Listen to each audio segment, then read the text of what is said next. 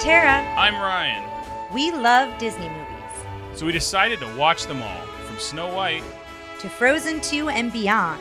Each episode will watch a different Walt Disney Animated Studios film and tell you all about it. Did we like it? Does it hold up? Who's our favorite hero? Or villain. We'll give you history and fun facts about each movie. And sometimes we'll invite our friends to watch along with us. So put on your tiara Or your evil crown. and join us on our adventure. This is Tara and Ryan's Princess Diaries. Hello, listeners. It is great to be back. We are stopping by during our summer break to give you another fun and fabulous episode. Tara may seem um, just a little bit stilted with this one because I have been put in charge of all the information. Well, you put yourself in charge. Don't make it sound like I decided that. yes. Well, I'm just saying, I took it upon myself Yes. To kind of. This is one. Part of it comes from, and you haven't heard this yet, but we had a little bit of a snafu with a. I'm going to surprise Tara with a mini tale where it turned out to be a very, very bad movie. So I feel like I'm still apologizing and trying to make up for Totally making you watch fine. that. It's totally But fine. We are doing number two in our in betweener bracket Mm, Batman Mask of the Phantasm. Now, yes. you like Batman. Do. I love Batman. I want to talk about your history just with Batman. Like, what's your favorite Batman? Oh, that's hard. Well, I, I kind of know where I lean, but I grew up my my grandparents watching Adam West Batman. Mm-hmm. So I like knew of that and like I as a kid I can remember always liking like the bam and the pow and like when they fought I loved the fight Mhm. scenes in Adam West Batman. But I would say probably Tim Burton's are my favorite because I have so much nostalgia to them because that's the ones I I grew up in. Batman Returns, I love Catwoman, I love Penguin, like I love love love that movie. So I feel like for me that's Michael Keaton Batman. Yes. So I feel like for me, I connect to Michael Keaton a lot. I also love Christopher Nolan's Mm-hmm. Batman's in a different way. So I guess you could say I like the darker Batmans versus the goofier or the like more lighthearted versions of Batman. I love every version. I mean, I, I'm I George Clooney, you like that? Oh, I okay, actually, when I was when I was um, a kid, I really enjoyed that Batman, but I've not watched them as an adult, and I just listened to a How Did This Get Made with the one with Mister Freeze, and I'm Yes. like, oh, this sounds like this is really I, bad. saw that one in theaters and I have a very distinct memory of it because our audio was weird. Mm. So it was like not every It's like every other word or something. No, it was like not every speaker was working. So we Oh. could mostly hear what everyone was saying, but at the same time, like there were moments. there would if if the dialogue was in the front speakers, you had to like really listen for it. And boy, did you, it was a very complex movie, so you had to make sure you're keeping up with the plot. yeah, Um, but I remember going out to go to the bathroom at one point, and I was hearing. I just remember very distinctly. I was so it came out like so. I was like probably mid or late high school when that came out. Maybe hmm maybe it was ninety seven. Anyway. Um, and I remember an older high schooler or like a young college person who's working there talking to a friend who goes, I don't care if the sound's not working. Unless velociraptors come out of the screen and attack them, that's the only reason they should get their money back. I remember that very Oh, specifically being like, what a dork. Like, Yeah. give me a break. It was, I think, because I think it was the same, came out the same year as Lost World. mm, hmm But so, like, that was like the big thing. I was like, what? I, I will never forget this dork for the rest of my life. He's Yeah. forgotten that he said it. Like, he's gone oh on, yes, you know, gone on whatever. to do other things. But yeah, so I would say for me, um, but okay, I would say I like Michael Keaton's Batman better than who's Batman in the Christopher Nolan. Christian Bale. I would say if I had to pick a Batman, I like Michael Keaton over Christian Bale. Joker, I'm obsessed with. Oh yeah, I love that one. That's Tim Burton That's too. Tim Burton. Yeah, Jack I'm obsessed with Jack Nicholson's Joker, but it's a hard toss up for me when I compare Heath Ledger and Jack. Again, two very different interpretations of Joker. So I'm gonna but make I a- would I would say that that's probably that's my Batman. I'm going to make a bold claim and say you're about to watch a movie with what people I think are strong contenders to beat out every Batman and every Joker Really? because we've got Kevin Conroy doing the voice of uh, Batman in this, and Mark Hamill, Luke Skywalker. Yes, I knew that. of- I know he's the voice of Joker, and I've actually heard him voice Joker, so I am very excited for that. Is he a dark Batman? Would you say? one of the things that's really cool. So let me, you know, I had some some notes, but we'll dive right in. This came off of this was uh one they pitched. What year? Uh, 1992 is when the show started because this is just basically. I feel like I've seen the show. yeah, show was on like after school. So if you're watching Tiny Toons, like after Tiny Toons came, Okay, yeah. I don't know. I wasn't Batman. a like a watch all the time, but I feel Right. like I remember seeing it. I mean, on. you probably like absorbed some yeah, of it. I Don't know if you definitely sat watched. down and I watched definitely it. watched Tiny Toons Now I know for a a fact you've watched uh Christmas with the Joker because Yes. I will make you make not well I will put it on during Christmas and mhm, I remember putting it on it again I was like I put these things on and the first time we watched them I'm like I hope, sh- I hope she'll like them and I remember you really liking it yes, I liked Christmas with Joker. Yeah. um so it started in 92 so it was in development while Tim Burton's Batman was going and it's Oh, not okay. based off Tim Burton's Batman but it is kind of piggybacking off of a lot of the things you see Well, in- that's in exciting Tim Burton so the me. backgrounds are very gothic Mm. um he's kind of I like that Gotham too. Yes. I like Tim Burton. one of the things they did when they did this cartoon is they drew backgrounds they drew storyboards and backgrounds on black paper instead of white paper Oh, cool. So and then used white. I would imagine. No, they. I mean, they used white pencils and That's stuff, but I'm the saying. idea is they're drawing the lights and the buildings and not the buildings and not the themselves. buildings so they- themselves. They're like cool. it was hard because we were kind of trying to like draw things backwards, Mm-hmm, but it was to give it that dark thing. They did a. Have you ever done? Um, I did it in like a, an art class a long time ago, but it's like that sketching. Um, it's like black, but underneath it is white, and you like scrape away, and so you draw. It's No, like a similar idea. Yeah, I I've done. I used to like doing that kind. Of I of wasn't stuff. in a ton of art classes because I don't think my parents saw the, the the purpose in it. Oh yeah, this was a like outside of school thing. Jeremy and I yeah, did it. We- it was like a group of kids, and she was an art teacher who like did art classes on the side. I take that back. I did a few art classes growing up. I just don't think I was ever. I'm not very artistic. I'm like, I disagree with that, but oh, with I don't think I'm like I can draw things very well. mm, That's what I mean. And maybe some of that is I didn't do it. But anyway, um, so yeah, so it it's a show that like they wanted to take the show.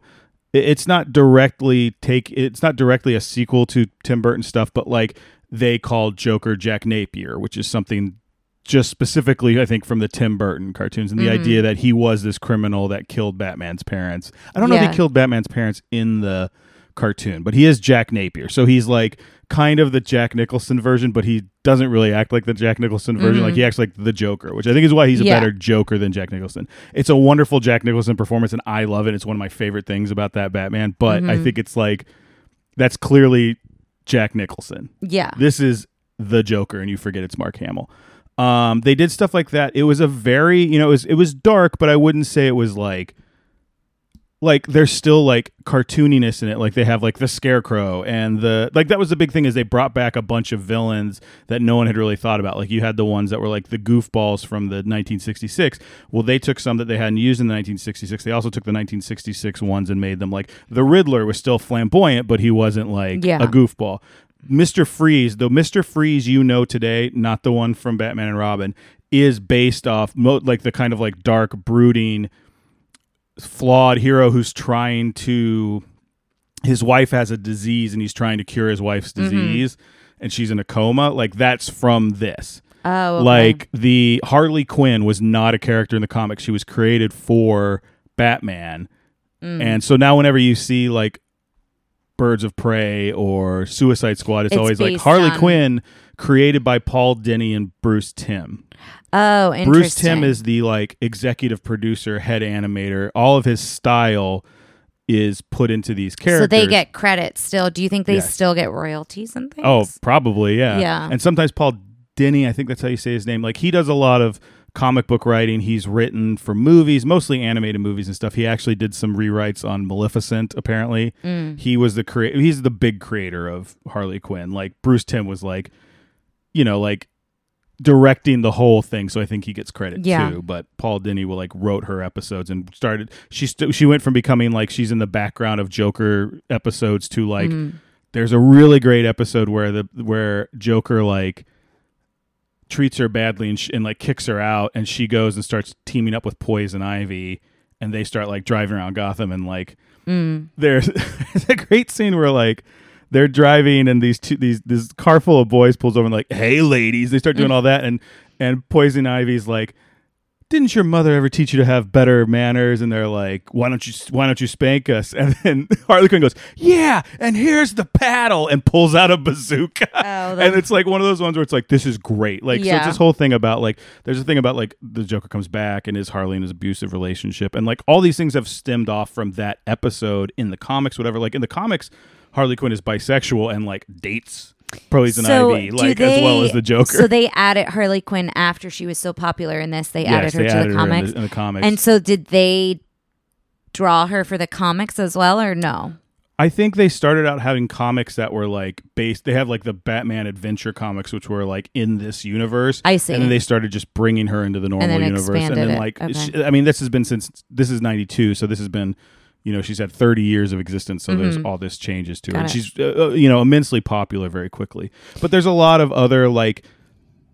Batman bad guys that had just disappeared that they brought back like Man Bat was a big one in the show who was like basically a werewolf bat and things Mm. like that and it was you know there was long it was it was it was uh episodic but it was also a little bit there would be things that were serialized Like, like, through you lines. yeah like they start off and there's Harvey Dent and then eventually Harvey Dent in the cartoon becomes Two-Face it was things like that it was oh, a great I cartoon. love Christopher Nolan's Harvey Dent.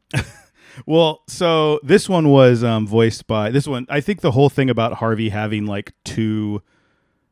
In this one, he's got a split personality before he, Oh, before he changes. which I guess they took out of the Christopher Nolan version, but I think they did a good job too. Um, Mm. uh, so my question is: mhm. so is an episodic show? When did the show come out? Ninety-two, And, it- then the movie also came out in '92. well, hold on. So the the show was out in ninety-two, and it went till about ninety-five. At which point. They started doing other shows. They did a Superman show based in the same universe. They brought back Batman for something called the new Super, the new Batman Adventures, which they kind of redesigned a little bit of the characters, but not a ton. They, but there's this like all these D- DC like there's been one that came out in the last five years that was based off this universe in the same drawings. This kind of like sharp angled but still like human proportioned Mm-hmm. Um characters. The Justice League we watched that's the, that The Christmas one. That's an offshoot of this. Like, I see. He started doing Justice League. He also started making up some of his own. There was a show called Static Shock, which is like huge with like uh black youth that grew up in the 90s. It was a character completely made up, a, an African American uh, guy who could like shoot um s- sparks and like ride around on discs and he's in the comic now. Like he's been in the justice league in the comics and stuff like that. And they brought in like specific like african american um uh heroes to like be to guest on like green lantern. Green lantern in that universe is primarily the john stewart version who's black. So I'm super curious, and I don't know that you have the answer to Mm-hmm. this about like the copyright of Batman and like they own these characters for this universe, but then when it merges with the comics, th- are they also doing well the dc work is in owned that? by warner brothers so everything that happens happens under the Warner, Warner Brothers Bro- yeah, umbrella? like they're all kind of I see. And Okay. There's probably marketing stuff. I mean, uh, now it is. So they'll do. yeah, other- I'm interested in the '90s how it because I'm sure it wasn't as crystal clear. Well, WB definitely owned those characters for a lot of things in the '90s. I remember, like that's why they had, you know, the Batman, all, all the all oh, the, the, Six Batman ride and stuff at Six were- Flags. Yeah, yeah, yeah. yeah. What- oh, and- that makes in sense. In the same places you saw Bugs Bunny and Yeah. stuff like that. Mhm. Um, so in '93, so they make a movie version where, which is, I think, it, uh, they've said they've made it's a little darker than the cartoon. I think it's PG. What we're about to watch. what we're about to watch, which is The Mask of the Phantasm, which is a completely new story with some completely new characters, some of which have seen been seen, you know, haven't taken off like Harley Quinn and stuff, but Mm-hmm. like you know, came out. Um, it was in '93, which is a big year for uh, Tara. It is the th- top three highest grossing movies in reverse order are The Fugitive, Mrs. Doubtfire, and Jurassic Park. Oh my gosh, this is literally my childhood right so there. I don't think it didn't make the no, it didn't make the top ten. I I, I remember this movie kind of having like a Did it win any awards or anything? I don't think so. Um, I think a lot of people just went. it's it's. Well, I don't want you. There's there there might be some Oh. mystery to this movie. Okay, okay, okay. Um. So it was in ninety. Uh, That's interesting. Mask of the Phantasm was nominated for an Annie Award in the category of Best Animated Feature, but lost to Lion King. Didn't Lion King come out in '95 or '94?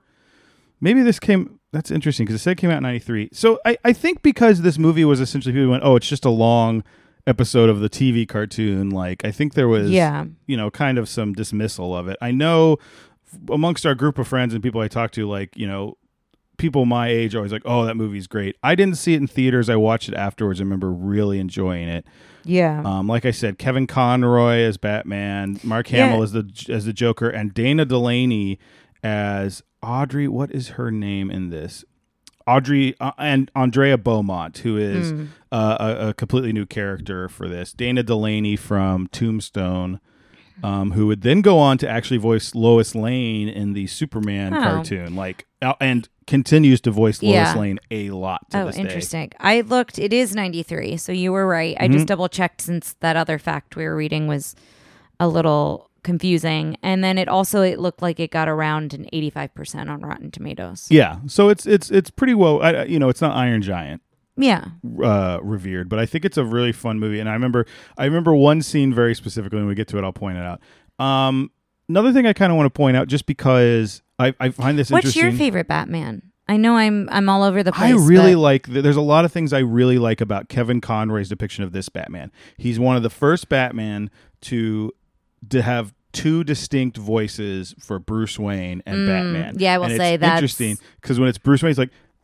Hey guys, how's it like? Like, oh wow, Harvey, that's a you got to be careful. Like, and he's real like this. But when he's Batman, he talks like this. But Mm-hmm. Yeah. then when he's Bruce Wayne, like I forgot about Will Arnett's Batman. I love Will Arnett's Will Arnett's Batman Lego voice. Batman. But when he's when he's um, thank you for thinking of that from my wonderful Batman voice. Uh, but when he's like in the Batcave with his hood off, or someone who knows he's Batman, he'll still talk like Batman as Bruce Wayne, which I think Mm. Yeah. is a cool like. And and he thinks about that like they've done interviews with Kevin Conroy where he's like they need to be two distinctive things because Bruce Wayne is like this this thing he's putting on like they did in the in the Christopher Nolan one. where- Yeah. but he's not like a drunk idiot. In this one, he's just kind of like a well-meaning, nice guy, but he's, Yeah. he seems kind of meek. Mm-hmm. Um, it's also interesting, just kind of re-examine this. This mo- all of these episodes are on HBO Max, and I've been kind of watching a lot of them lately, like in the background. Um, Kevin Conroy, I don't know if he's recently come out or like it's just kind of become public public knowledge that he's a gay man. Mm-hmm. And it's just he, I know recently he wrote for like DC will do like DC Pride and they'll let all these uh, queer uh, writers and artists do characters, and he wrote one that was called Finding Batman, and it was about his journey. I haven't read it, but it's it's it's it's a little addition to a comic he did. So it's kind of like people have been discovering it recently. Got it. Um, and I think that's interesting going into his whole like I have this persona in real life and I have this one, you know, coming up as a gay man in the '90s. I don't know how like again, I don't know how closeted he was. I don't know any of that sort of thing. Yeah. But it's a, I, just an interesting thing to think of uh, uh, uh, doing this. The other thing I remember about the voice work is anything watching Mark Hamill. Like Mark Hamill kind of revolutionary lev- revolutionizes voice work with this character because he starts saying like. I just remember very distinctly him going like, "I can do whatever I want," and like they won't, you know, no director's gonna be like too over the top, just as long as the voice does what it needs to. And Yeah. he goes, I would watch these playbacks of me where he's like, I'm pulling my hair and being like, Ugh, ah," and like doing like this Joker voice, and he's like, I I could never do this on a set. Anywhere. Yeah. Yeah. Yeah. yeah. Um, but he, I, I, he's so into this, and he talks about. He's like, I, I took a look at the character. and I thought he's got so much teeth in him, like, mm-hmm. and that's and him doing his voice is such a specific voice. In the new Batman video games, they brought back Kevin Conroy and Mark Hamill to do the voices in those. Oh, like cool. he, they keep bringing them back, and I don't think. I I think I, you know, there's no better to me Batman or Joker voice actor for this character. I insist. You know, it's hard to say because Michael Keaton is Michael Keaton and Michael Keaton does that Batman. There's directing, there's other Yeah. stuff that's in there, but primarily it's Michael Keaton's performance. yes. This is you're looking at the animators, you're looking at like Mm-hmm. It's more of a team. Well, not Yes. to say that the other isn't a team effort, but in a different way. Yes, Yeah. yes, yes, yes. So the Phantasm who's in this is a very also a new character. He uh like looks like the Grim Reaper. They did a lot of stuff with him. It's it's kind of interesting watching all the different like trying to come up with what he looked like. I like his final design. I don't really want to say more because like I kind of want you to experience like this the the way it is, but hmm I mean, that's pretty much all I've got. I think now it's time time to jump in. But I mean, unless you got any other questions or you want to just say like, who's your favorite Batman villain? Like, I'm not. It, it can be Jack Nicholson's Joker, but also like, I love the Joker. Like in all in most renditions of the Joker. I just I love mhm.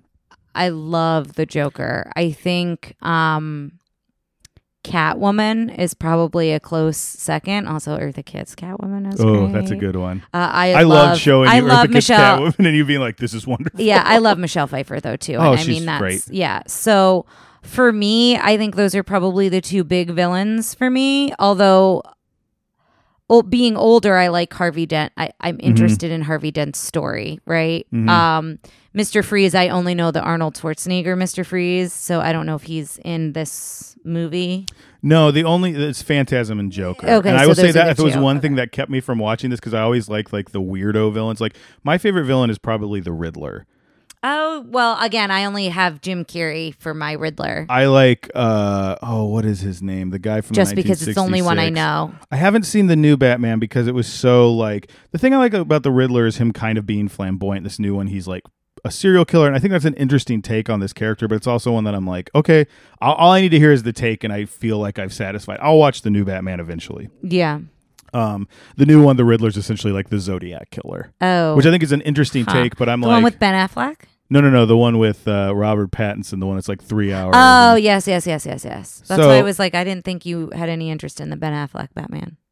Ah, I mean, he was okay. Like, I, you know, Yeah. now we have so many bat. There's like a glut of Batman that, Mhm, like, it's mhm. like you know, like you can pick and choose whatever you want. But I, one character I love that I will say that doesn't get enough play is this character called Killer Moth, and he has the weirdest outfit. His whole thing is he's essentially like the criminal world's Batman, or that's what he was supposed to be. And then I think they kept making him dorkier and dorkier. Yeah. But he's like got like a gas gun and like all this stuff. And anytime I see Killer Moth anywhere, I'm like, Killer Moth! Like I get Mhm. real excited. But he just basically has like a flight suit and like a mask. Yeah. Just- he's just a dork. But I love this whole idea. He's like, I'm the underworld's version of Batman. And also since Killer Moth, there's been 12 other characters going like I'm the underworld's version of Batman, but the Killer Yeah. Moth has like it's like purple and green stripes, so there's no like like Batman is black and Batman has this very iconic look because it does instill fear and Mhm. all this. But Killer Moth is just like I'm you, but for the underworld. I'm like, no, you're not. You look like an idiot. Like I Yeah. just love this character, and I and I and I love that. Like I don't think Killer Moth got brought in this show, but he shows up every once in a while. But like. I just love all the beat. Like when we saw the Suicide Squad and there was the Polka Dot Man. That's an old Batman villain. Like Mm-hmm. Yeah. they're, they're villains that are like he's a polka dot man. He throws polka dots. It's like this is ridiculous. I Yeah. love bad Batman villains. So like when it was Mhm. like Joker and this new character, I was like, Yeah, So I think that's kind of why I passed on it. Also, I don't think So like, you've not seen this? I've seen it before. I've seen. I Oh. didn't. I didn't see it in theaters. I see. I see. Also because it was an uphill battle for any like animated movie to get my mom to see. We've talked about Yeah. like how like she watched. was like, no. So this was Mhm. like This I was. I was also those. twelve at this point, so I'm Yeah. sure I was like very close, to, a few years away from them just dropping me off at the theaters anyway. so- Yeah. So yeah, I think it's time. And this, I believe, did have a clamshell and was on VHS. So because it was '93. So let's take the uh, VHS out of the clamshell and stick it in the VCR. We'll see you on the other side, listeners. It's on HBO Max, by the way, if you want to watch this. So.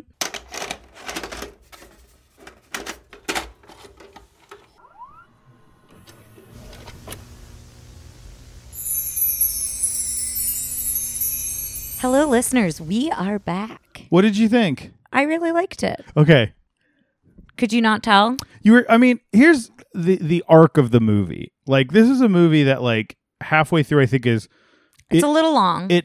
Well, that's what I was gonna say. Is number one, I think I would more like to pick out a few episodes for you to watch. Just kind of there's one. There's a couple that are here. So one is there's a there's a Batman episode called The Joker's Favor, which I think is the best Joker story ever. mm-hmm. It's my favorite thing. I think it got nominated for some stuff.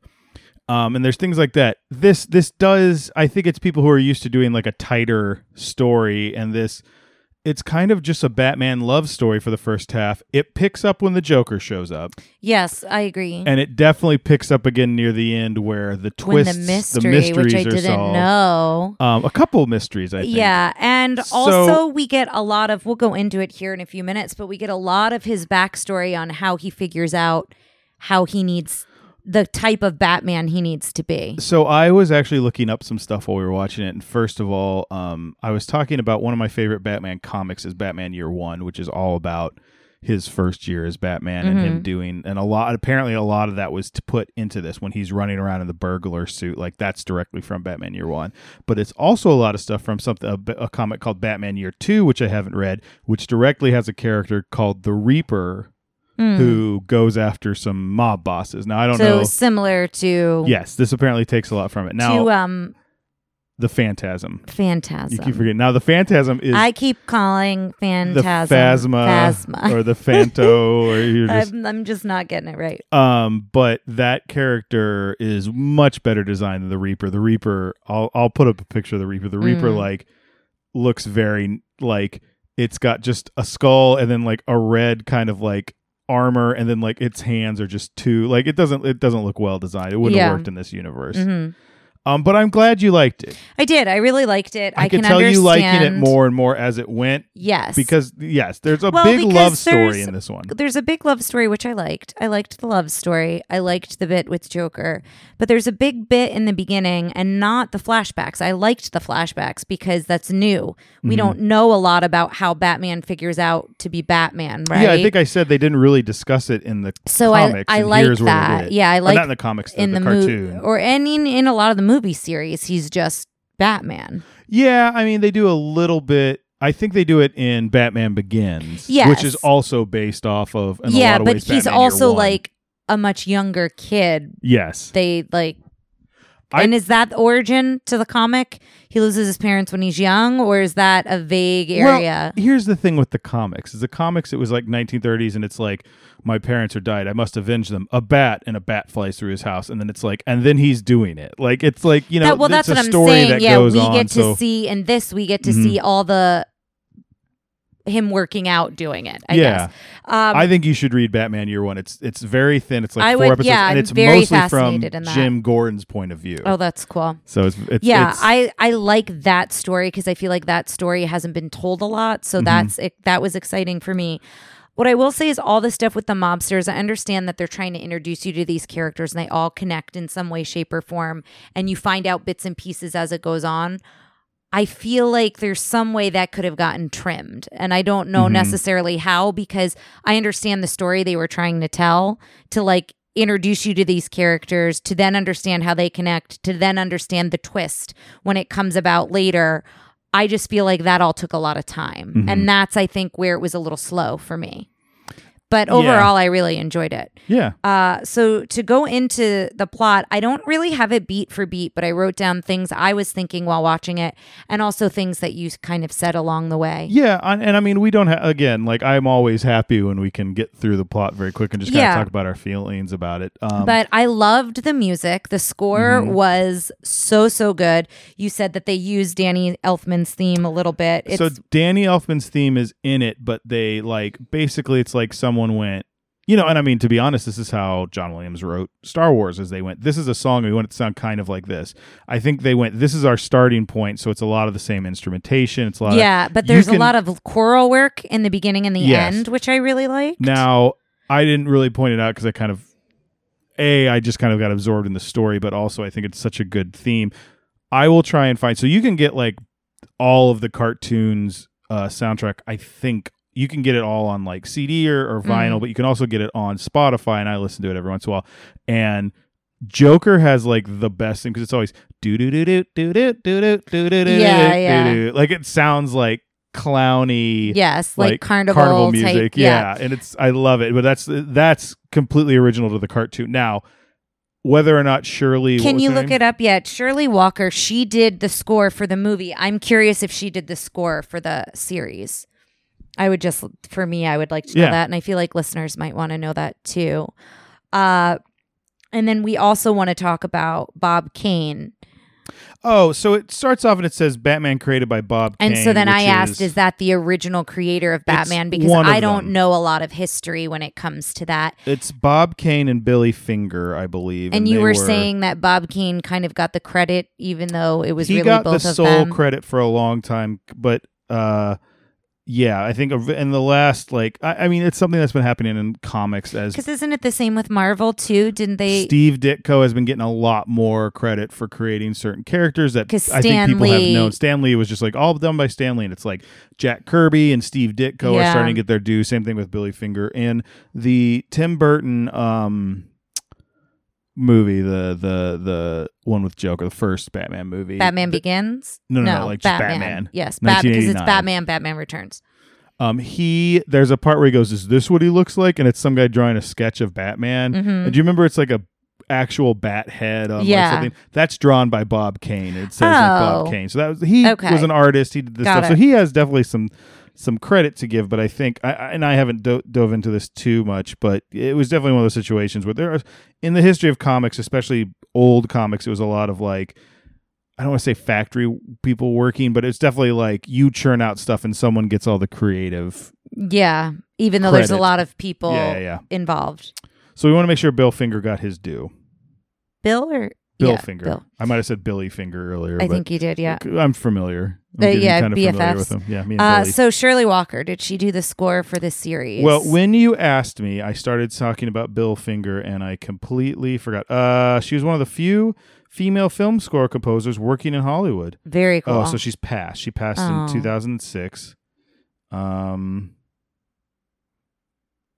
I really like the score a lot. yes, Until it gets she's a composer for Batman the Animated Series, Superman the Animated Series, the new Batman Adventures, and Batman Beyond. Batman Beyond is also a very cool one because it's Batman in the future. oh, and that's neat. Bruce Wayne like can't be Batman, so he's like the crotchety old man. Mm, it's yeah. great. Uh, well, I loved her score until the credits. Then it was some weird, like smooth jazz saxophone, Oh, yeah, which it did not fit Well, with the rest of it But at let's all. again, we're kind of doing a jump back. This is again '93, Mm. so let's remember some of the like. I feel like there's a lot of movies we watch where all of us like Mulan. We That's remember right, like there's a lot of stuff that like is still doing the that. credits like, don't necessarily yeah. connect with the rest of it. But Mhm. so it opens with mobsters and Batman, and that's when you're introduced to the Phantasm, and people are assuming that Batman is kind of wreaking havoc because the Phantasm winds up going after one of these mobsters, and they have a similar cape and a similar silhouette. Yes. So and Batman is also there, so he like steps Yes. on everyone's seat, and everyone sees him and you realize pretty quickly it's not him because when the mobster gets a good look at him they're like oh you're not the bat I always like one thing I do like about this series is is Batman in general does this. I think the Tim Burton thing in this cartoon does it, where all the the mobsters are like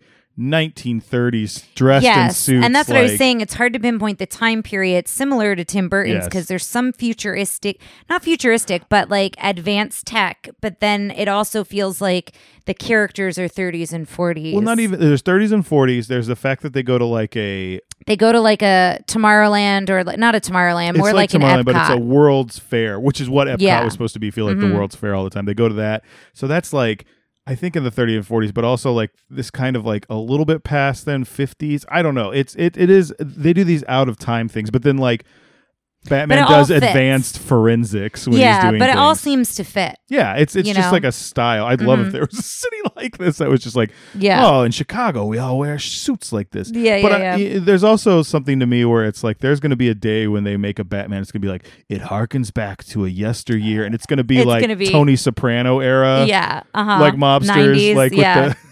and we're going to be like, oh no, So uh he's kind of following the smoke and the trail of the phantasm to see if he can find it. And then we're introduced to Commissioner Gordon and Harvey Bullock. And we they're very minor characters in this whole storyline, Mhm. but you had mentioned how much you like Harvey Bullock and I'm a- wish he was more in the ser- like in the cartoons and the movies, that kind of a thing. they do a lot with him about being kind of a morally gray cop that's ultimately on the side of good, but is willing to do rough things to like get Support- a collar and and, support, support Commissioner Gordon. Gordon. He doesn't like Batman, so he's not he's not like super vigilant. He does eventually. I think now he's like Well, and they kind of plant why he doesn't like Batman in one of the flashbacks. a little bit. I mean, Yeah. kind of. He didn't know that was Batman. Was I just- guess that's true. He's also kind of played in the cartoons a little bit of a doof. Like he's always like in the middle of a sandwich and they got to go, and it's like, come on, and he like reaches back and grabs another Yeah. donut. Like he's kind of a doofus, but I, I I just like the character in the comics. He has a really big uh, arc where he gets kicked off the force and all that. I remember I was reading Batman comics a bit where he was a PI, and it was like there was a really good comic called Gotham Central that was essentially Law and Order Gotham, Mm. where it's just about the cops and like Batman Yeah. shows up every once in a while, but it's things like there was a sniper that was killing a bunch of people and they thought it was the Joker, and the Joker showed up basically just to tell them, no, that's not me, it's not my MO. Mm. Like they found a dead uh, kid dressed up like Robin, and so it became this big thing of like, is it a Robin? And then it was like, yeah. is it okay that Batman's doing this? And like they had to bring the Teen Titans in to like go, that's not Robin. You know, like and they're like, Mm. well, how do we know you know who Robin? You know, is this whole big thing? Yeah. It's a great thing, but like they did a big thing with Harvey Bullock where he kept showing back up. It was around the time when he'd been kicked off the force and he was a PI, and it was like half the group was like, well, we're 100% behind him, and the other half wasn't. That's another character that was created in the con- in the cartoon. She wasn't in this movie, but his partner, Harvey's partner in the cartoon, is Renee Montoya, who in, was you know is a like lesbian uh, Latina woman Hmm. and like was created specifically for this and is now all over the comics. She's actually became a superhero eventually. She became the female version of the Question, which is another character I like. Um, Tara, Tara, wake up, Tara, wake up, wake up. I'm sorry, you, you fall I'm asleep. here. I'm here. I'm here. uh, so I wrote too that Commissioner Gordon is very handsome. I know. in this. He's just uh it's not even silver, it's a white white haired fox. Mhm, mhm. Uh but yeah, he's he's handsome. So we're introduced to them, I'm but they don't glad. play I've, I've said this before. I don't know if I said it on the podcast, but it makes me glad that you like older men because that's the direction I'm heading. Like there's um but yeah so we're introduced to them it's good to see them but like they don't play a huge part Mm-hmm. in this except that commissioner gordon is keeps trying to convince everybody it's not the bat like Well, there's he a- wouldn't kill anybody there's a councilman Arthur Reeves played by and I forgot the, the actor's name, but he is the Ellis. actor- he played Ellis on Die Hard. So it's actually a perfect Ellis, casting. if you don't remember from Die Hard, is like Hans Booby. darling I'm your white knight. yeah Um, but like as soon as we did that, we're like, oh my god, it's Ellis. That makes perfect sense. So Ellis wants to get Batman. Commissioner Gordon kind of wipes his hand, cleans of it, says it's not Batman, whatever, and the councilman kind of puts Bullock in charge. yeah and so we're then uh gotta have a big party at wayne manor so we Mhm. have that like ticks a box i feel like in every movie and every Yes. uh, version of Batman. And so, you know, he's surrounded by all these women who don't have a lot of substance. And so it's Mhm. just, you know, him kind of in this party. And it's he's very focused on that he made this promise to his parents. And I'm assuming the promise is to avenge their death. He never Yeah, comes to- out and says that, fight but crime. I think Yeah. it's like no one. I, I don't want anyone else. I mean, I don't think the actual vow is that no one else will die of gun violence in Gotham. But he's like, I'm going to clean this town up. Yeah, and so he makes that promise, and so he we our first flashback, he's at the cemetery at his parents' grave, and this is where you said only Batman could have a meet cute in a cemetery. Well, so like Arthur, like he has a whole thing where a woman throws a drink in his face, and Arthur Reeves is there, and he goes, "Wasn't there a woman you used to be with, Bruce? What was and her name? Arthur, Andrea." yes, and we were introduced to Andrea and Arthur. We didn't know who she was, but she had Mhm. called Arthur on the phone, so, So- we so kind of were introduced to her, and then the flashback we then get That's all why the Batman's details. thinking about her. Yeah, Bruce Wayne. I love it. We're just Oh, Batman. yes, Bruce Doesn't matter. Wayne. But so he she he meets her. She's talking to her mom at her mom's grave, and he's it's kind of quirky. And then he, um, also knowing what we know about the end of the movie, maybe a setup to her mental uh, stability. But he starts talking to her, and like they have kind of a thing where she, you know, well, she's very attached to her parents, very close with her parents, so. and what is this where we get the scene where Batman goes out and bees Bat? Yes, he goes out and he's he's being Batman, but he's he's in like the burglar He's in a outfit. That's when burglar all that stuff happens. when when you see a young Harvey Bullock as a as a like a patrolman like trying to Mhm. stop it too, but he doesn't. But and then he, his whole thing, Batman's whole thing, which I think is interesting, is he jumps out. He's like, "Everyone, get down on the ground!"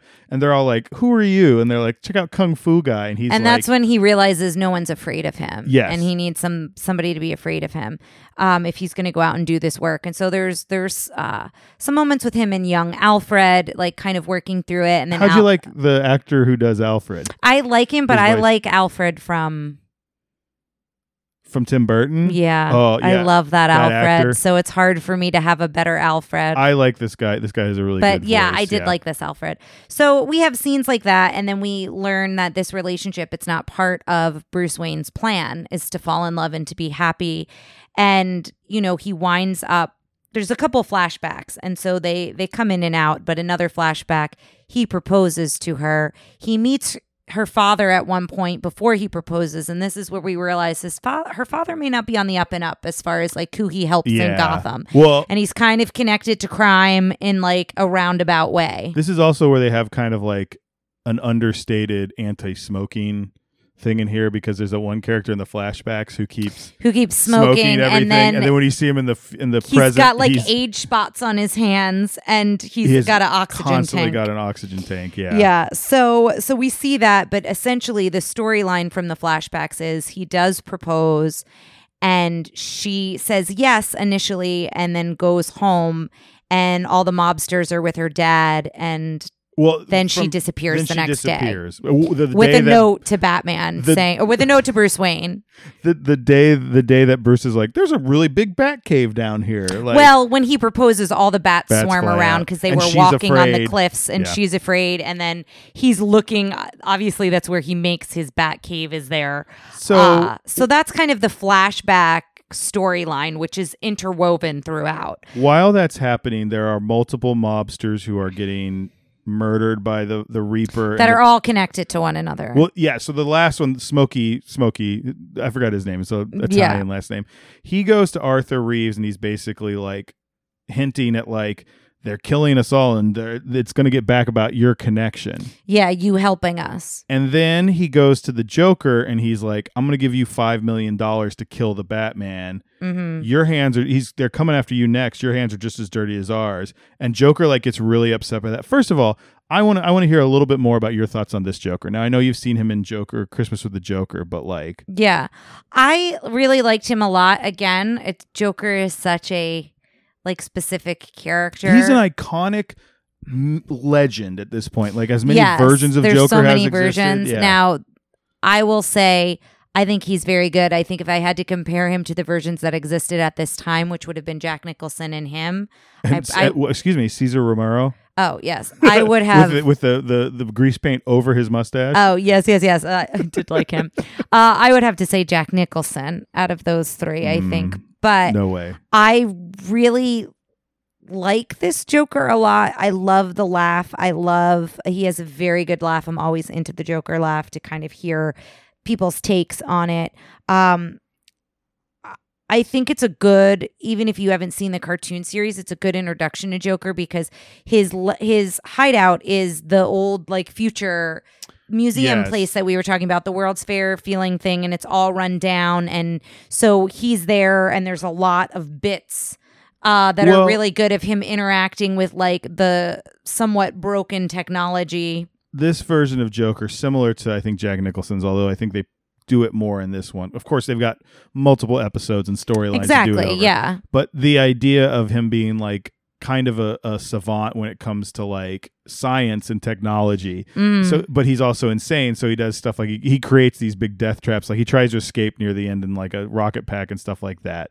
Like, do you remember that part? Like, I, I, that was one of the things I, I always love about that version of Joker, including the Tim Burton version, is the I'm going to take over the airwaves and have this stupid commercial, but also I'm making this chemi- chemistry that goes Yes. into stuff, so it Mhm. Kills you with your deodorant and everything. Like that Yeah, whole yeah, yeah. storyline is like some of my favorite stuff from that movie. So I did really like the Joker a Yeah. lot, uh, and I was really excited when he came on screen. I have like three exclamation marks in my notes, so I did really like him. It's just for me, I have so much nostalgia. If I'm comparing those two Jokers, right. I think Heath Ledger's is on a whole nother level. oh, I, th- Uh, I think he did something so different when new with the such a new take on it and that- a brilliant take on I it. I think like you talk about Joaquin Phoenix's, you talk about what's his name, Jared Leto's. Ugh. Like they're all like offshoots of that. Whereas I feel like Nicholson and Hamill were doing kind of twists on their own version from Romero, which was kind Yeah. of the, the the setup, like that version of Joker, Mhm. or maybe even Romero was just going straight from the comics. But I think you can draw a straight line, like.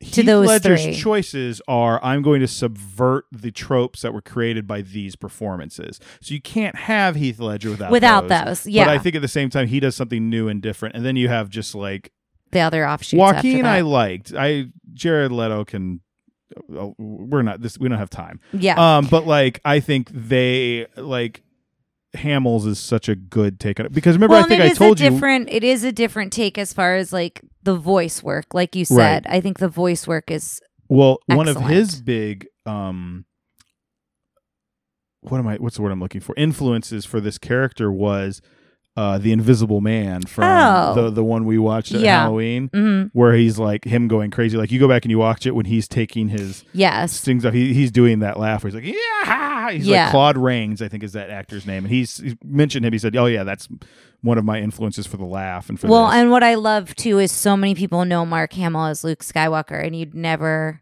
You can hear it a little bit if you know what you're listening for. yes. But you would never, I think there are a lot of people out there who would just hear that voice and not know that it's him. And I think there's something cool about that, that he Mhm. was able to reinvent himself. Because I think he was always for so long seen as Luke Skywalker because he looked like Luke Skywalker, right? So I- to cast him in other roles, if you were to cast him in a live action version of Joker, I don't know that it would have been as successful. Interestingly enough, so there was a Flash uh, live not- action and- show. And let me say not because I don't think he could do it, but because I think people would see him as Luke Well, I- Skywalker. I do you know what I'm yes, saying? Yes, partly, but also I think in order to go to the physicality it took to do this voice role would look so ridiculous on screen. Yes, that's true too. But, but so he was actually uh, the trickster in a live action uh, Flash TV show where he felt very similar to kind of doing this character. Like he had Mhm. kind of wild hair and like a weird outfit. And it's funny because when they redid the Flash, they brought him back as an older version of the trickster. When he was the trickster was on the Justice League cartoon, they had they designed him to look like Mark Hamill's trickster in the Flash Mm. they had Mark Hamill uh, do the voice because Mark Hamill does other voices in the in the DC animated universe. He does Solomon Grundy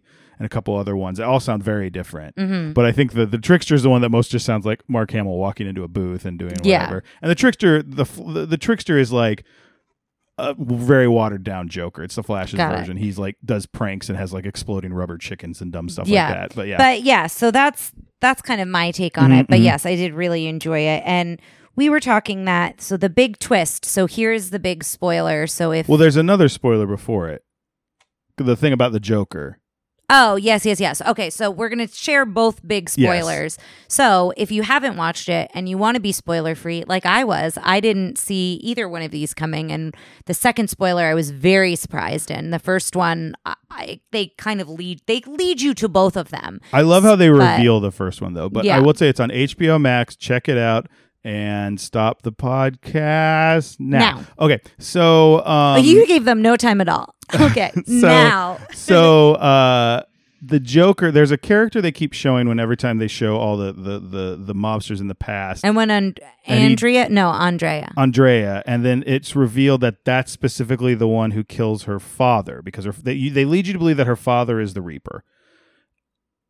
Yes. Bruce Wayne is looking at a picture of all the things, and he sees the guy in the background. He takes like a red pencil and draws like a and draws smile like a on him. big teethy smile. Yeah, and that's when you go, "Oh my god, it's the Joker." So I, I guess I, I- maybe I think I said earlier that Jack Napier was the Joker on. Maybe that was Jack Napier. Maybe they just this is what I remember of like the Joker because in the comics, like you never really find out what the Joker did before he was. Yeah, so he was involved with this group of mobsters, and then yeah, and So one he he thinks the Phantasm's going to specifically come after him too. of mhm, so he's also doing his detective work to try to figure out who it is. And what you said you liked is you liked that Joker kind of figured it out before Batman. Did. I mean, he had the whole story. It, yeah, like, yeah. Joker Batman to- didn't have all the Batman had to figure out what the story Mhm, was mhm. and then the identity. So it turns out it's Andrea has, has is enacting revenge for their and I did not see that coming until they show you the flashback where Joker shows up, and she's like, "You paid him his money," and she walks in and screams because it's clear that they Yes. killed her father. One of the things that's very cool is the voice of the phantasm when she's wearing the mask is Stacy Keach, and also the voice of her father in the flashbacks is Stacy Keach. Yeah. Now, I don't think they sound the same, but like if you could pick that up, that's a connection. That's kind of a red herring, which is interesting. Yeah, well, and it doesn't sound like a woman, so Yes. you don't like initially think it's going to be her. But you go back and you learn these things like you look at it and you go like, well, she has martial arts training. There's that meet cute thing where she shows that she can flip. Yeah, uh, that Bruce she, yeah, stuff. hmm yeah. There's a lot of things that lead up to it, which would be fun on a rewatch, which I'm sure was interesting Yeah, for yeah, you yeah, and I haven't because you knew. I've seen it once a while ago. I think on we rented it from Blockbuster. yeah, but and the then I'd seen so it's been a while, so I was like picking up stuff because I forgot the Joker was part of it. I Mhm. forgot. you forgot. all- You said you didn't realize how much backstory we learned. yeah, about. I forgot. I, I couldn't remember if like because I'm sure I remembered stuff and went that was in an episode of the cartoon. Yeah. So uh I also liked, I think this happened before this part, when um the councilman when Joker basically makes him go mad. I thought that version of the councilman in the hospital when they're trying to treat him and he's like just crazily Well, laughing was very good. Batman comes in and he goes, "Oh no!"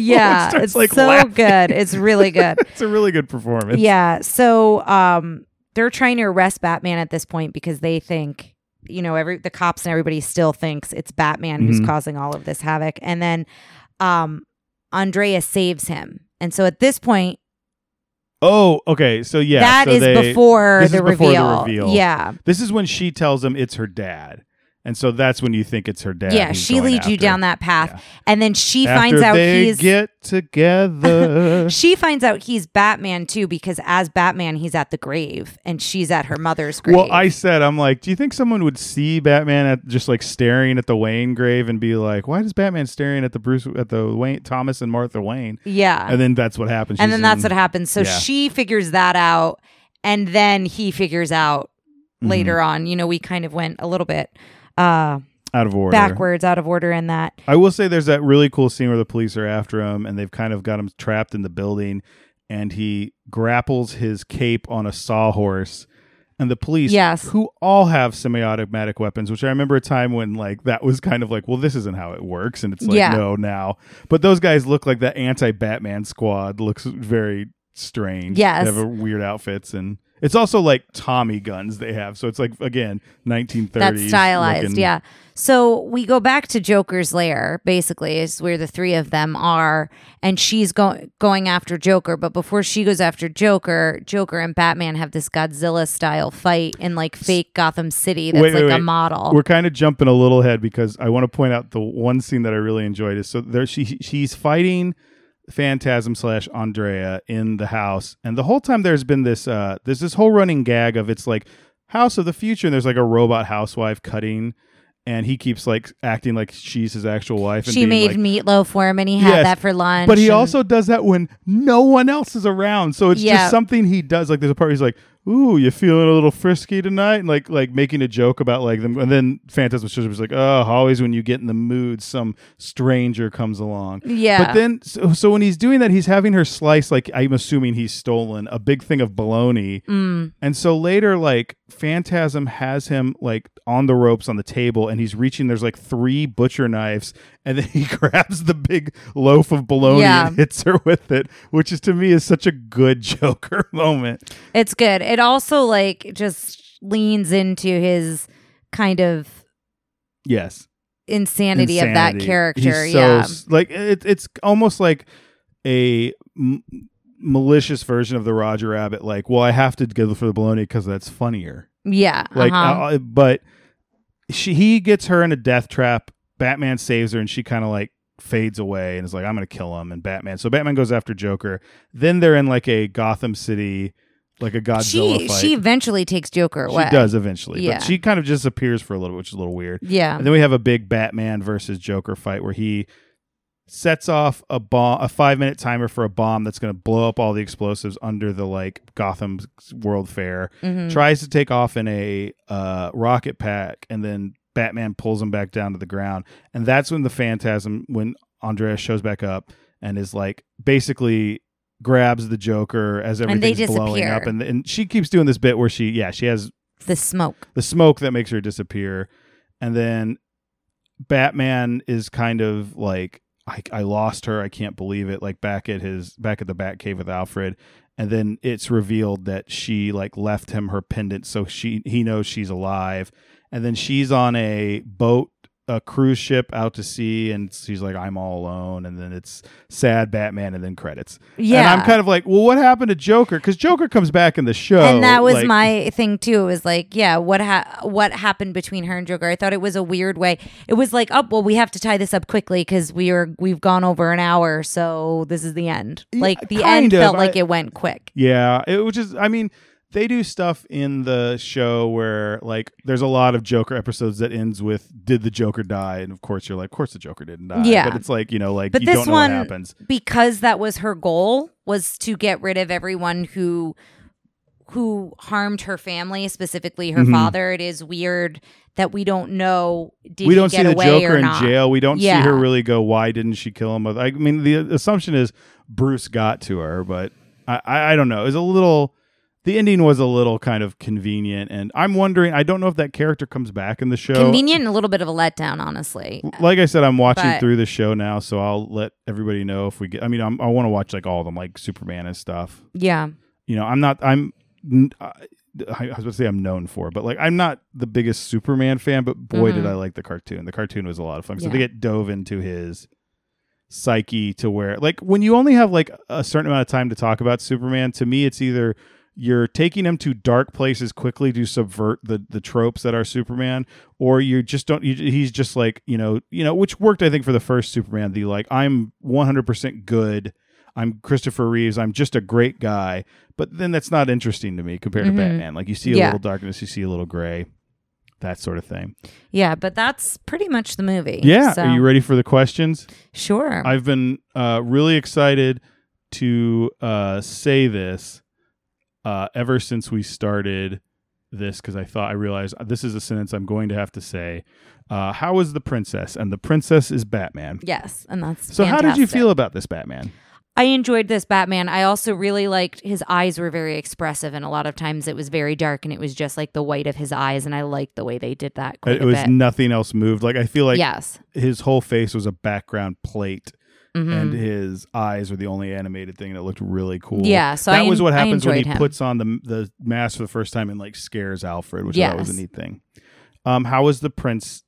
The prince, who was I guess on this is going to be a weird one because Andrea is also the, the, villain. Yeah, I liked her a lot too. I thought, you know, she seemed like she was very independent. She seemed like she wasn't expecting to fall in love either and that it caught them both by surprise and that you know she worked for her dad but seemed like she was doing her own thing and I I enjoyed her character. I I liked her journey because I like that the twist is she's the villain. I I did not see that coming and was really excited when I put that together. I think you would really like her version of Lois Lane. Like the Mm. Lois Lane, the cartoon is Yeah. really good because she's not. I mean, she's a damsel in that she is a normal human being, often caught up by Superman's villains. Yeah, but she's not like helpless. Superman. Like she's Mhm. she's she's whip smart.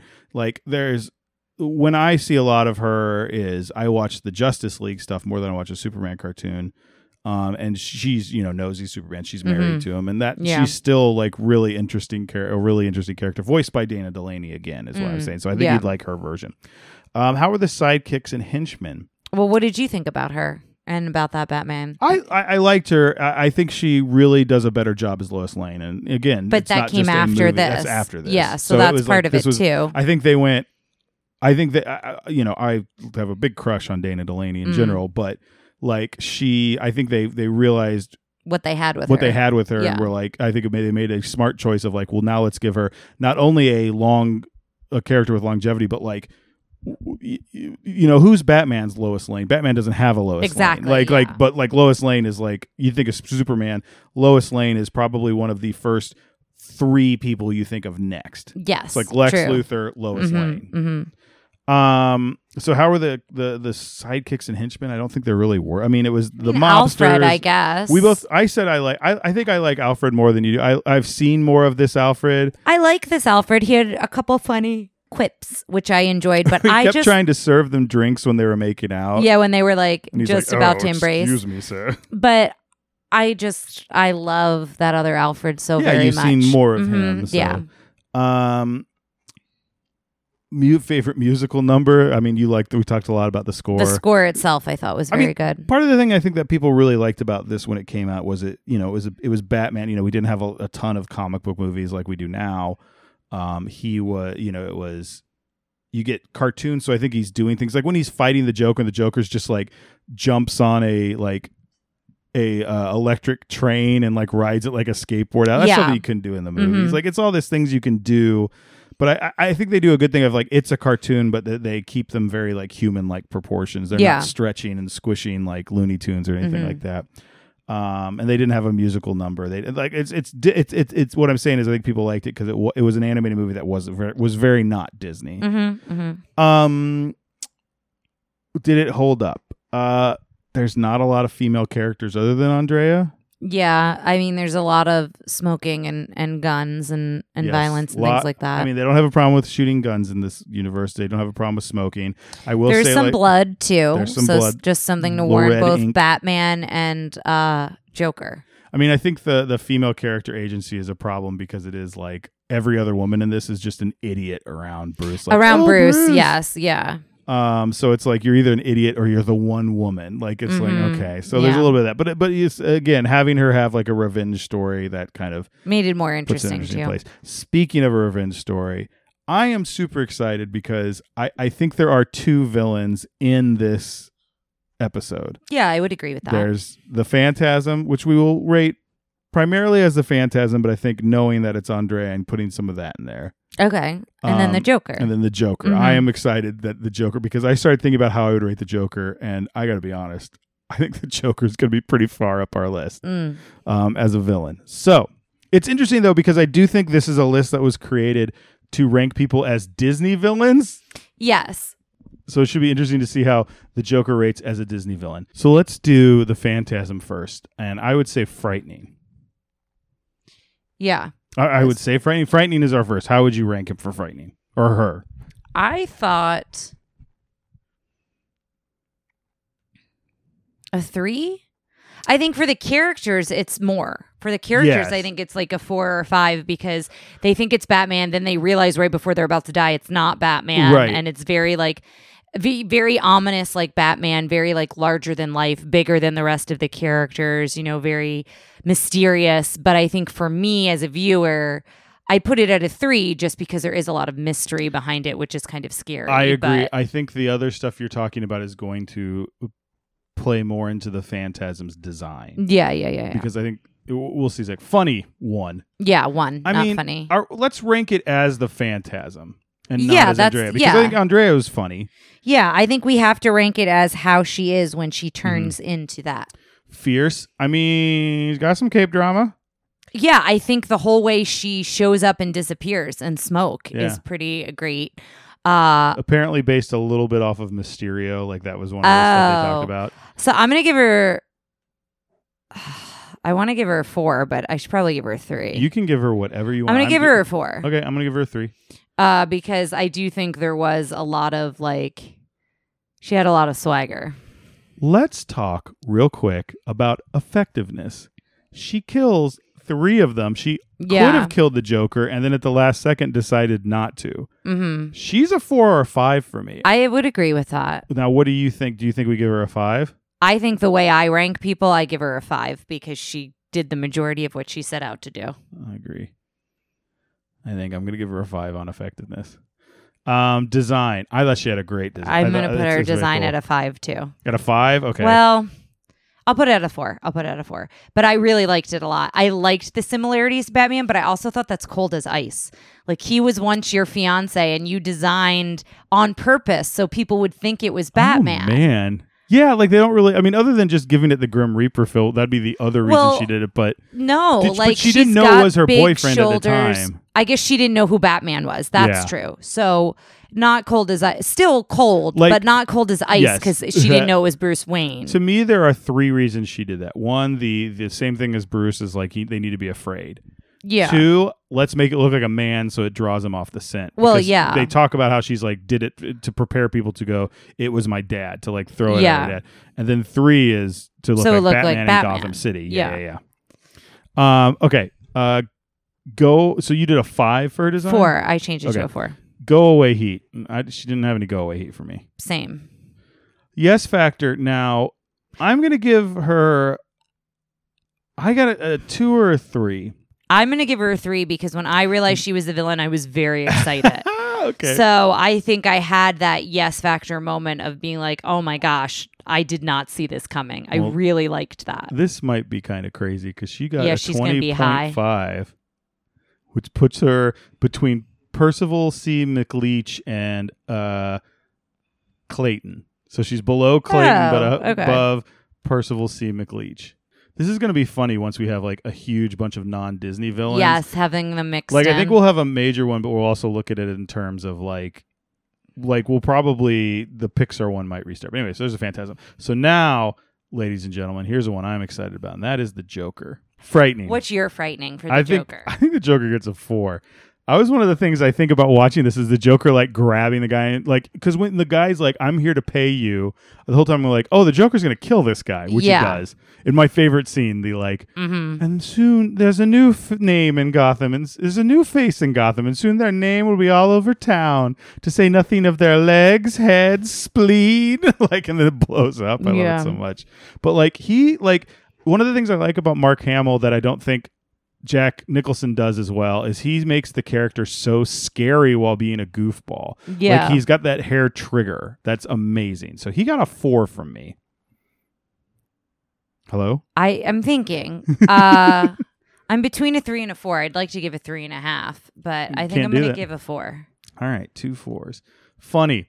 I think he gets he's another very four funny. me. Yeah, I give him a four for funny. He's he's funny. Like I would say in the show. I show, didn't laugh out loud a ton, but like he has a lot of funny moments. Yes, the scene Yeah. where he's got the the building head on Yes. and he's hiding as a building. You just see the building move. well, in and the, the whole bit with that robot woman. The bit with the robot woman, Yeah. him being the baloney bit really got me. So he's got Yeah. a four. Fierce.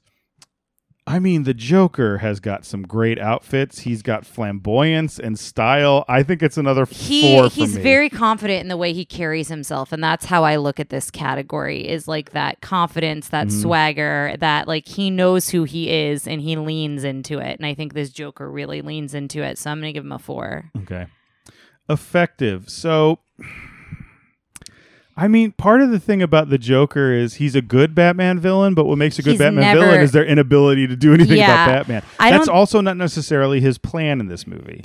his plan i mean for all intents and purposes he was just hanging out doing his own thing he was brought into this right He was wronged. He was just Well, hanging around. I'm just saying he was brought in. Yeah, he was just minding his own business, and then like his pal from his past life was like, "Hey, this is going on." So I mean, I guess his I his- guess his goal was not to be captured by the Phantasm and possibly to kill the Phantasm and Batman. None of which he did. Yeah, so I think he gets a one. I think he gets a one on effectiveness. Um, design. I give the Joker a five on design. Mostly of it comes from the fact that the Joker at this point is such a primeval look, and if you deviate it from it too much, Jared Leto, it's like, what am I looking at? And this is just they managed to make it look. You look at it and you go, I know this is taking taking from the Tim Burton's version of of Batman when he has the long hat that Jack Nicholson Yeah. wears, but he looks like his own thing. The long nose, like also Does once, it look like what he looks like in the comics, or does he? I mean, he's got a bunch of different looks in the comics. There was one where he literally shaved his own face on and like stapled it back to his head. Mm, Got. So there's some terrible stuff in the comics. The comics when I hate the comics when they try and be like just out dark themselves. But Yeah. anyway, he's the Joker's a five for me. In this one and in general. So you don't have to go with it. You can go with whatever you want. Um, I'm gonna do a four because Okay. I th- I think you can't have this Joker without Tim Burton's Joker. Yeah. So I feel like I don't. I want to reserve the five for Tim Burton's Joker, which we'll never do. But what I'm saying is, I think That's that's, the one that deserves the five because that paved the way for this. Um, go away heat. The Joker has one go away heat with me. Like in this movie, I feel like in other stuff I've seen with the Joker, he could easily have some. Yeah, away heat, depending on this- who he hurts and harms and Yes. things like that. But in this, the only people he harms are people that kind of have it coming. So well, oh, and he tries to harm the Phantasm and Batman. Well, yeah. yeah, but but isn't successful. He Hmm. does harm the councilman, but the councilman kind of has it coming a little bit. So, So you give him a oh, one is that what you gave him? yes. Yeah. And I'm going to give him a five for yes factor because I love Mark Hamill's version of the Joker. I was excited to see it. I he's my, one, po- possibly my favorite Joker. I'm gonna again give it a four. I love the Joker in general. Anytime there's something Joker, like I'm here for it and I want to check it out and I want to see it because Joker is probably, like I said, one of my most famous, one of my most favorite Batman villains. But it wasn't a five because I still think I like Jack Nicholson better. He is a 23. Is it just a 23? 23 even, which means I believe he is tied with Oogie Boogie. Oh, that's such a good one to be tied with, actually. Kind of, they have the same like jovial spirit. Yeah. I I mean, and again, we're looking at the Joker in this movie, and not necessarily the Joker. In the series. I mean, the Joker's a primeval force at this point. Like, Yeah. there's one Oogie Boogie. The Joker has is like saying like the devil at this point. There's well, there's so many different interpretations of him now. Now, let me ask you this. Uh, it's our final thing, and there are only two options for this. Oh, go on a shelf. You put this on the shelf? Yeah. I think I would too. Now, I don't think it's one that I'm going to get on Amazon and order right away like I did the Iron Giant. No. I'm fine with keeping it on HBO Max until maybe Mhm. there's a day when we're like, oh, it's hard to find on streaming anymore. But I liked it a lot. yeah. Yeah. same. Well, cool. I, I I'm glad you. I'm I'm the happiest thing. I you know I hope you at home enjoy listening to this episode. But to me, I'm just excited that you watch this. I feel like there's Were some. you worried I wasn't gonna like it? I kind of it was uh, you know I, I feel like I'm on uh, Tinderhooks ever since the Puss in Boots uh, issue, Which, we'll go, we'll into, more detail when we get Yes. to the episode that replaced that movie. Puss in Boots. But yes, like now I'm like, oh god, I hope she likes this. I hope I hope it keeps you entertained. yeah. Um, you've also weirdly been yawning this whole thing. I don't know if you're just tired. I know I'm very on? tired. I don't know what's going on. I know, so you've had a big uh. I Well- tried to cut out all the yawns. So hopefully I didn't yawn on the like. No, I don't think so. I, I couldn't hear it. You know, even though of. you're going to do it right now. Um, no, uh, the rest of the day we can just relax, do whatever. We're done. But you guys, uh, we you do the same, listeners. Whatever you're up to, make sure you take care of yourself. take a little time, take a little snooze, hmm Take some time for yourself. and we will be back in August with Princess and the Frog. Back So to our excited. regular, our our pseudo Regularly, regularly scheduled, scheduled programming. Yes. So we're working on that right now. Um, and uh, Spoiler alert: It's a good episode. it's a We've good already episode. recorded it. it's a good episode, everyone. But uh, until next time, swear to me. No, I'm just kidding. Sorry. Gosh, I didn't like that. No, thank you. No, thank you. Do you me cut that out? Uh, up to you. We can listen to it and see what you think. Harvey Dent, can we trust him? All right, take care, listeners. Thanks for listening to Tara and Ryan's Princess Diaries. If you want to tell us your favorite Disney villain and why it's Gaston, send us an email at trprincessdiaries at gmail.com. Or you can send a tweet about how great Maleficent is to at TRP Diaries. Check out our Facebook group by searching for Tara and Ryan's Princess Diaries. Tara and Ryan's Princess Diaries are available on iTunes, Stitcher, Spotify, Overcast, and many more. Wherever you hear us, please be our knight in shining armor and give us a five star review. Thanks again, and until next time, remember to always live happily ever after.